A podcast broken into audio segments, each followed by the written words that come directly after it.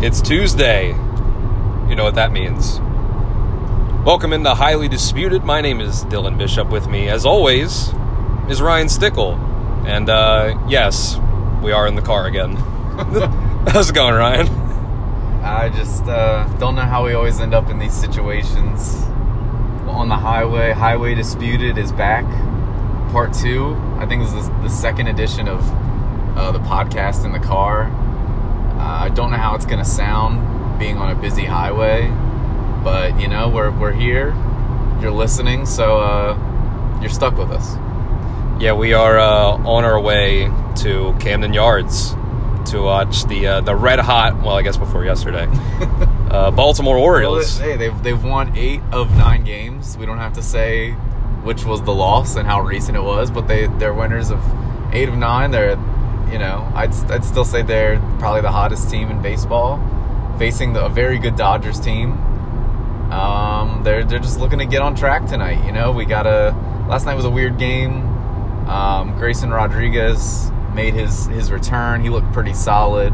Uh, just kind of ran out of gas a little early there in the fifth inning, and you know that Orioles middle middle of the bullpen, middle relievers are are not very good. So just one of those games, but we're gonna get back on track tonight. I will uh, I'll intervene if it doesn't go the way I want. Right, yeah, I think that's kind of the main thing is the bullpen is just there's two guys that are great. and like the rest of them is just oh boy, what are we doing? It's so hit or miss, and it's like some of them just kind of they scrape by.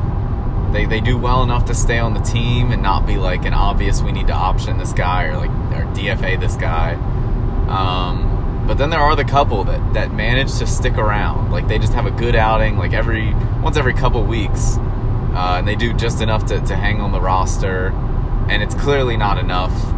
You know, like if if this team was perfectly fine with being a wild card team, then you know that that it is what it is, and you roll with it. But like the starting pitching has really started to come on. Like we have a pretty good sample size from, especially like Kyle Bradish, Tyler Wells of being really good. You've seen flashes from Dean Kremer, like there Grayson Rodriguez.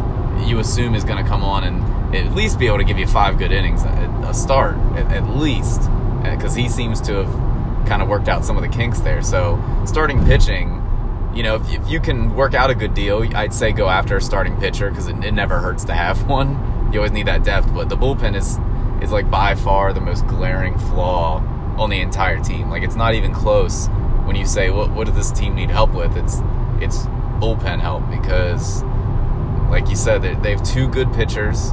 I mean Felix Bautista is an elite closer. Like you can make Oh, the yeah. ar- like make a solid argument he's the best closer in baseball. Uh, Yennier Cano had a historic start. Hasn't been as good since, but is still the second best reliever on the team. And so after that, it's like you have nobody who, if you're in a tie game or a one run game in the playoffs, especially on the road, you don't trust a single one of them to come in. Like, you don't sit down and go, all right, I think we can get a clean inning here. You don't have any of that. And you look back to the last time the Orioles were successful, and Zach Britton was the closer, was amazing.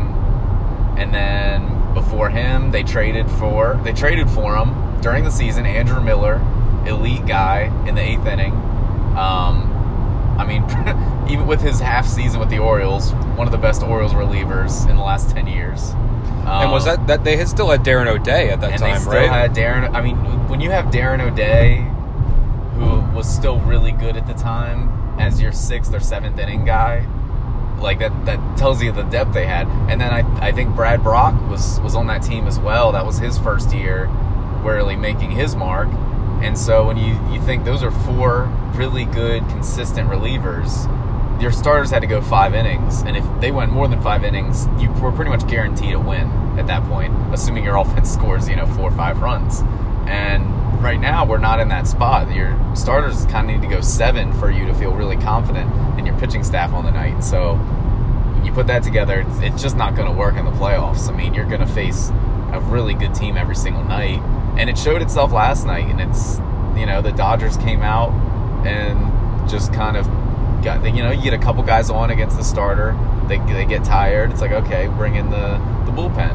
And what does the bullpen do? They allow both runs to score, and then two more on top of that, and suddenly you're down two runs. And so it's like you can't you just can't do that every night because you're going to face teams like the Dodgers every night in the playoffs, and that should be the goal for this team. We're not talking about you know winning games here and there. I mean, you you should be building for something bigger here because you have what you need to go win the division. Yeah, it's it's. I mean, they're only what did the Rays win last night? Are they two back to two games back? So the uh, thankful for the the Texas Rangers last night who won the game on a walk off wild pitch to beat the Rays. So the Rays are one game ahead. Um, and so now, right now, we're, we're looking at a situation where if the Orioles can win tonight and the Rays lose to the Texas Rangers, who are starting Nate Eovaldi, who almost started the All Star game, um, the Orioles should be in prime position to be in first place at the end of the night. And, you know, we'll see how it goes.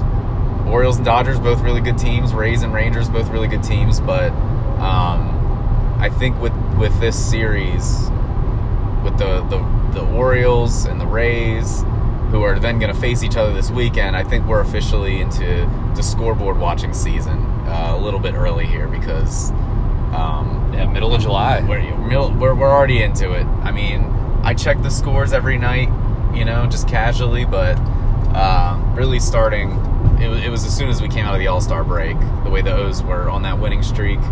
Um, I, am just I'm into it every night, keeping up with the scores, particularly the Rays. You know, I'm keeping an eye on the Blue Jays, the Red Sox, make sure they're not too crazy. The Astros are hanging in there in second place in the in the West, there fighting for a wild card spot. But I mean, as it stands, the Orioles have uh, want to say a four game cushion on the next wild card team which is I, I think at the moment it's the Blue Jays. I think you're right. And then they're only a game out of first, so you know, eye on the prize here. Uh, and especially, I mean, we can scoreboard watch this series all we want, but mean, you have four against Tampa coming up Thursday through Sunday. and that's going to be pivotal. I mean, if either one of those teams takes three out of four in that series, you're looking at a huge swing, especially when you consider with the new scheduling format in baseball, you're not going to face your division teams, you know, 50 times each, basically. Right. It's just, it does feel like they need like one more starter, one more reliever, and they have the prospects to go and get them. Uh, because you're right now you're just relying on your offense so much, which it's a great offense. Yeah. It's, I mean, Adley Rutschman and uh, you know Gunnar's been great and Mullins and Hays. You know, Mullins is you know banged up right now, but just and the likes of you know guys up and down the lineup. Even Adam Frazier, what had a two run home run game the Yeah. other night, uh, and it, they just need those extra guys, and they have the prospects to go get them. Like you don't need to give up Jackson Holliday for for somebody.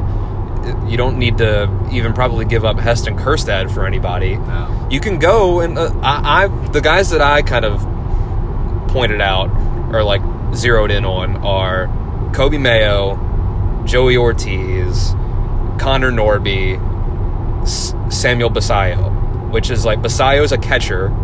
You have Adley Rutschman. You don't need you don't need Basallo. Right. You have Joey Ortiz, who's a shortstop, and Connor Norby, who's a second baseman. And these are all top 100 prospects uh, in, I think, Baseball America and the MLB pipeline. Um, y- your middle infield is set already. You've got Jackson Holliday, you've got Gunnar Henderson, you've got Jordan Westburg. You don't really need all of those guys. You could argue maybe keep Coby Mayo because he could play first base, and maybe Ryan Mountcastle and Ryan O'Hearn aren't the answers. But Joey Ortiz and, and Norby especially, it's like and Basallo, it's like we we have our prospects and our major league guys Yeah. at those positions. and I mean, look at the team right now. You know, I understand this mindset that the you know a lot of fans have had for several years now of saying, well, we need to keep our prospects because they're going to grow into major league talent and they're going to carry this team. But where where's the where's the room at? Like the roster is pretty filled out at the moment, and any holes you may or may not create by trading a couple of these guys, that's that's what free agency's for. And if your team is not going to spend any money in free agency, which the Orioles have shown they haven't, like th- then that's a bigger issue there. That's a bigger competitive issue you're going to have long term. So at that point, it's like, how much can we really worry about the trade deadline? But like Right. it, it, it's not going to take, especially when you talk about reliever rentals. Like half a season That's not going to take much. half a season of a guy who's gonna pitch, you know, what, 40, 50 innings for you at, at most? Yeah. That's not, you can give up a top 20 prospect or two from your own organization, and you can get out of that with a good reliever who's gonna push you further and win you a couple more games to get rid of a guy who wasn't going to see the major league roster ever. and so it's like No. when you think of that trade off, go ahead. Like who cares at this point? We have the guys we need up here. Yeah. And if it doesn't work out, there's still so like you could you could really be aggressive at this deadline and still have so many guys in, in the down on the farm waiting to come up and get their shot if, if it if it happens. And so I I don't see the issue. It- you know, you can make all the arguments you want about starting pitching, whether we need it or we don't, what you're willing to give up. I get that.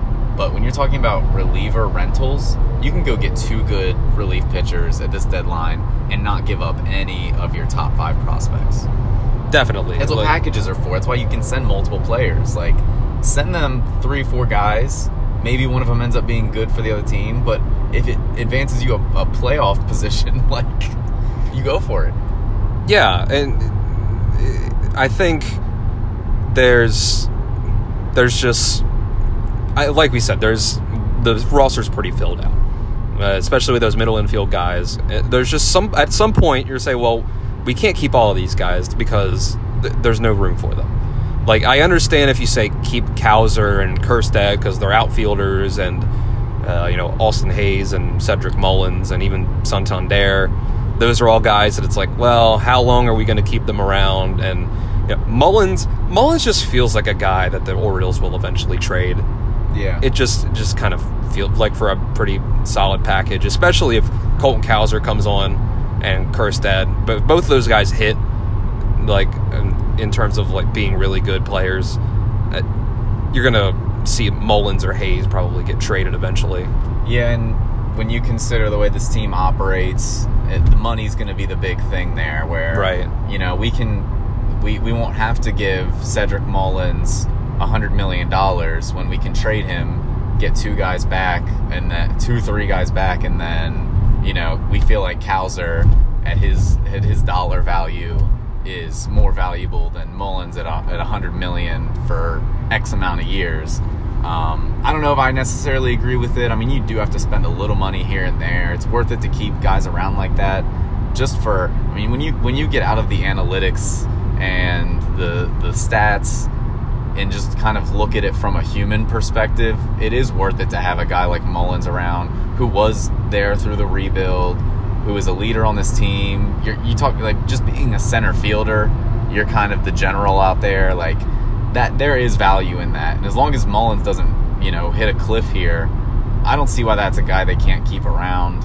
But knowing how they operate, again, that's it. It seems like here down down the line, um, we might have to see him go you know, kind of similar to a way a Trey Mancini might have left, though at a higher level because Cedric Mullins is a better player than Trey Mancini. So we'll see what what happens with that. But yeah, for the moment, I mean, these guys are here. Like you have, you don't have to worry about paying anybody down the road. Like this season is a really good shot.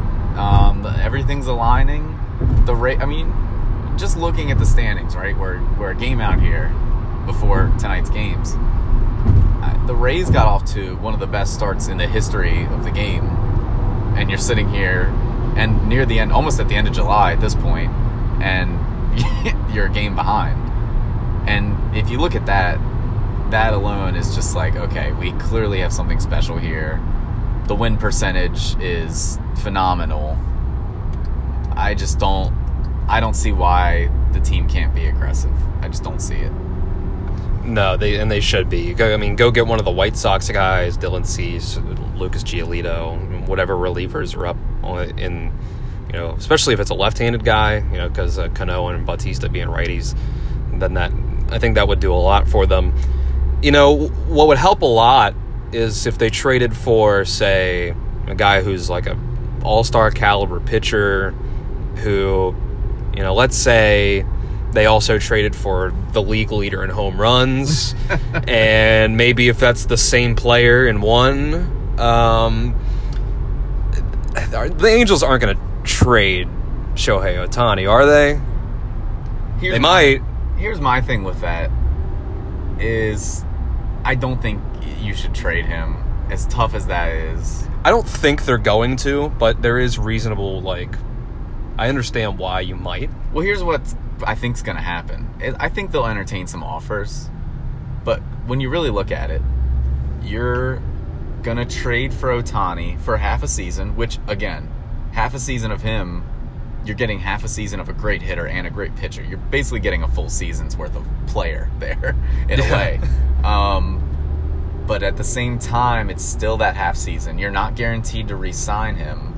So I think the Angels' asking price would be way too high than what anybody's willing to pay, especially if they're a team who knows that they might have a shot at signing him next season. So why why give some things away when I can wait a half season, sign him, and my franchise overall is going to be better off because I didn't give up anything to get him other than you know the dollar amount.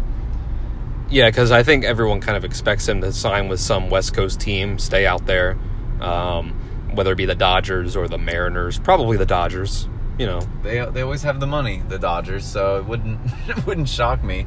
Um, the Giants always seem to be at play with these guys. true. Um, they don't have that rep. The Giants have that reputation where they're not the team everyone thinks of as spending tons of money year over year, um, kind of like the the Dodgers or the Yankees, and just paying for the roster.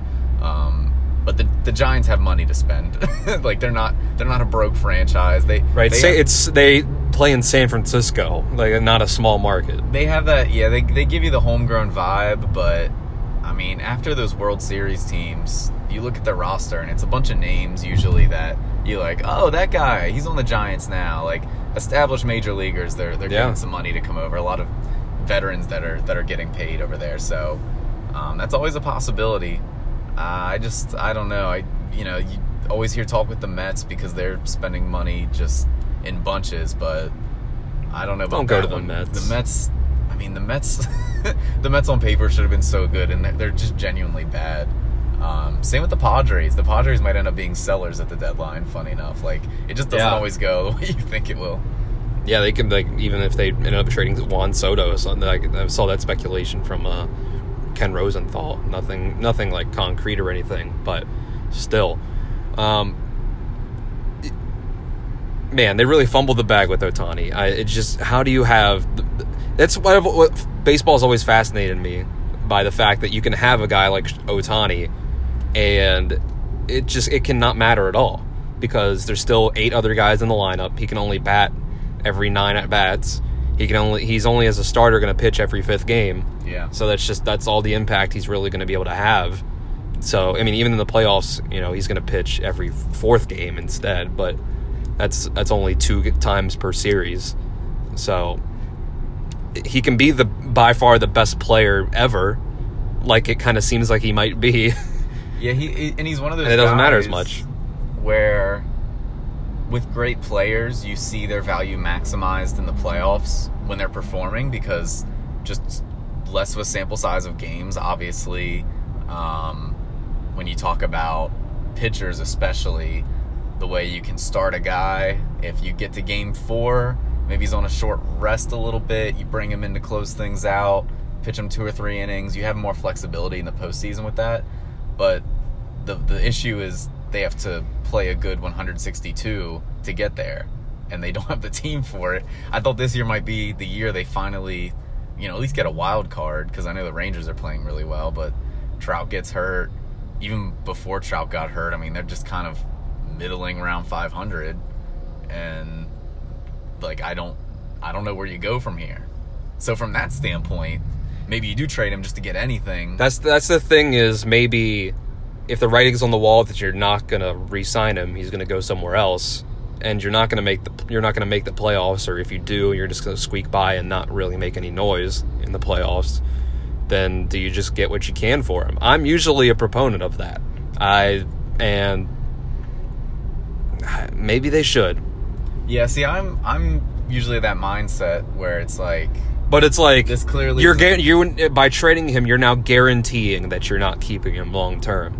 Whereas if you wait until if you keep him around, go into the negotiations in the off season, maybe he stays, maybe he doesn't. give yourself yeah give yourself a chance to convince him and make some roster moves because at the end of the day it's it's just going to be his choice uh, money is not going to be an issue i mean he's going to get he's going to get the biggest contract in the history of baseball um, Yeah.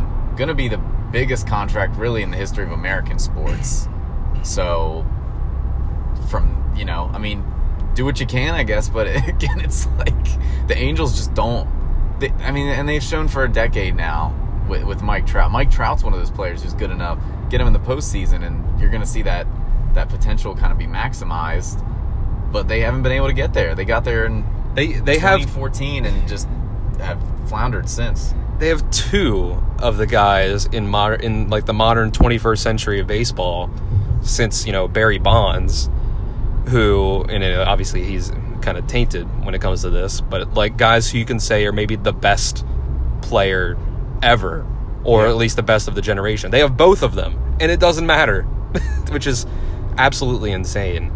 But when it comes to like the Orioles, because the MLB Network brought this up. They did a segment that was like, "Are we overlooking the Orioles as a candidate for Shohei Ohtani?" And from the perspective of yes, they have maybe the most young prospects to uh, have to offer, especially of all the contending teams. Like the Dodgers somehow always have a lot of top prospects, and they do now. But the Orioles have the number one prospect. They have all these other guys. They have the ones that are kind of up in the majors, but not hitting their full potential, like Cowser and Westburg and Gunnar. They wouldn't trade Gunnar Henderson, but still, then you got all the other guys that we mentioned and Kjerstad and all that. That you know, from that perspective, when it came to okay, a contending team puts together as much as they can to offer for Ohtani, the Orioles probably would have the best offer oh yeah outside of maybe you know if the Angel, the Angels wanted an elite pitching prospect, the Orioles don't really have that unless you you know you count Grayson Rodriguez, but I don't think they would trade him since he's kind of already part of the rotation. No, not, and you know the way they operate, definitely not for for a rental. Because my thing is, if if you can create a scenario where you trade for Ohtani and you know for a fact he's going to re-sign in the off season, then I I don't think there's anybody off limits. No, you know, not even Jackson Holliday. not Nope. even Jackson. As, as amazing as Jackson Holliday is, if you can get Ohtani this season when you know you're competitive, and then sign him for however many, you know, multiple years after, that is absolutely worth the risk there of, you know, Jackson Holliday, you know, get, coming up and being one of the best hitters in the league. Because at the end of the day, you know because it- what is it? Ohtani's going to be good at one or the other, right? Like, what are the odds Ohtani is a bad pitcher and bad hitter going forward? It's pretty slim. Like, maybe, okay, maybe if there's an arm injury, maybe he can't pitch as much, but if it's something he can still hit with, then you're good. Like, the scenario of him being completely useless is is really small. because w- when you trade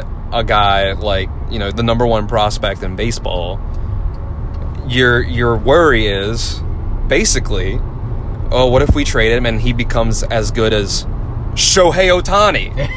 so like, yeah, if you're getting Shohei Ohtani in the trade, Yeah. then it's like, well, you you've done it. You've gotten a player that good. There you go. Congrats. And that's what makes Ohtani so different is that he can pitch and hit.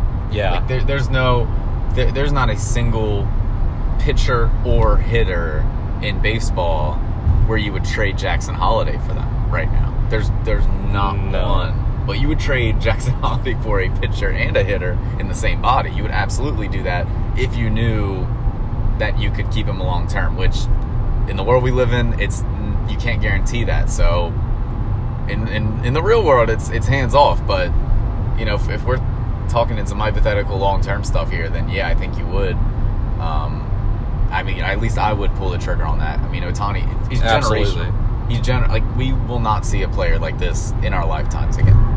I think the only question there in the negotiations is not who is off limits; it's how many are off limits. Because Yeah. it's like how how many top prospects are you willing to give up? But you, it's like if the Angels are like, give us all ten of your top ten prospects, that might be like, okay, that's unreasonable. And when you're talking to a player of that caliber, it's how many prospects, and you know, we have some young guys on the major league level who are really good, who have just recently shedded that rookie or prospect designation. How many of those might you be asking for?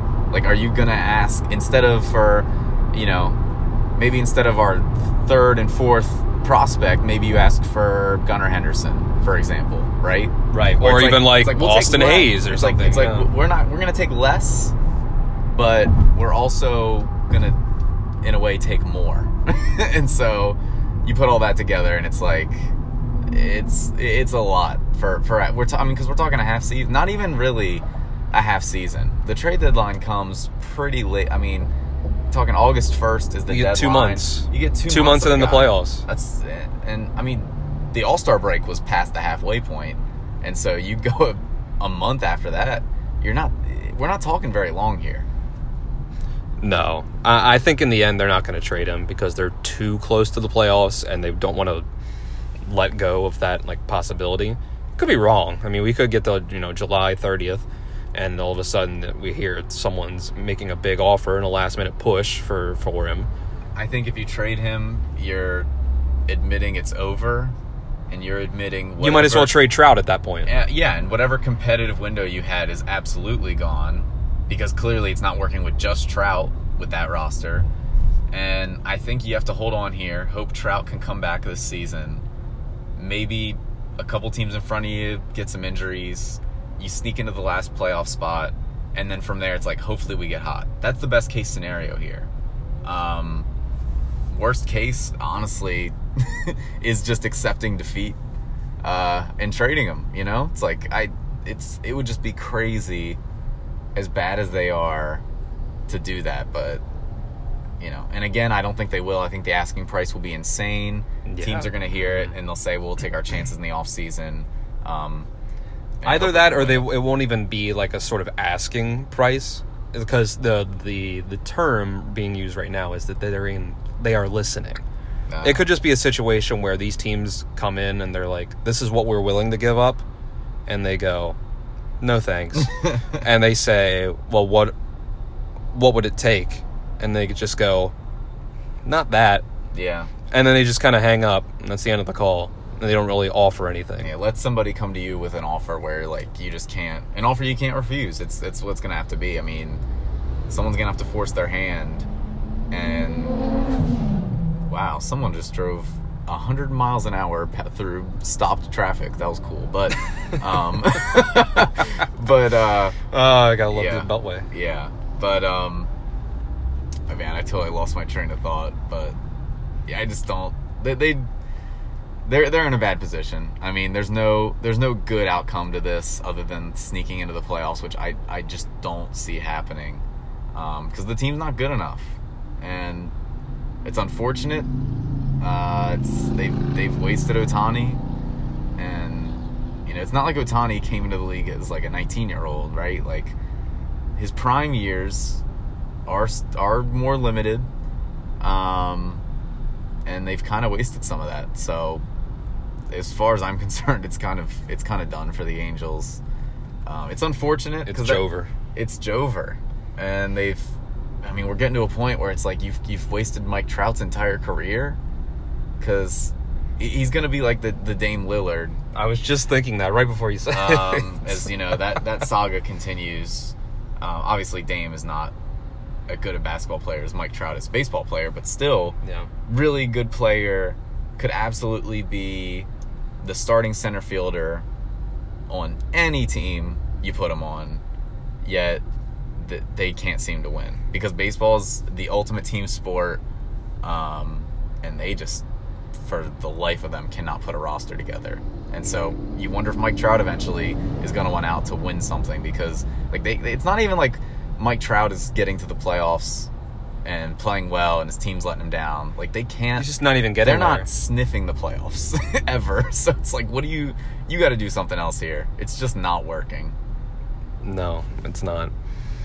All right, we've done about a half hour here uh, before my phone gets too much battery lost. We're uh, we're just now going on to uh, 95 at 10 miles an hour on the uh, on ramp. So It's the only way. It's the only way to get on 95. yeah, there is no other way. Uh, this has been a beltway disputed. Um, only less than 50 days until Shepherd football. Thank So, uh, God. We're almost there. Finally. Go Rams.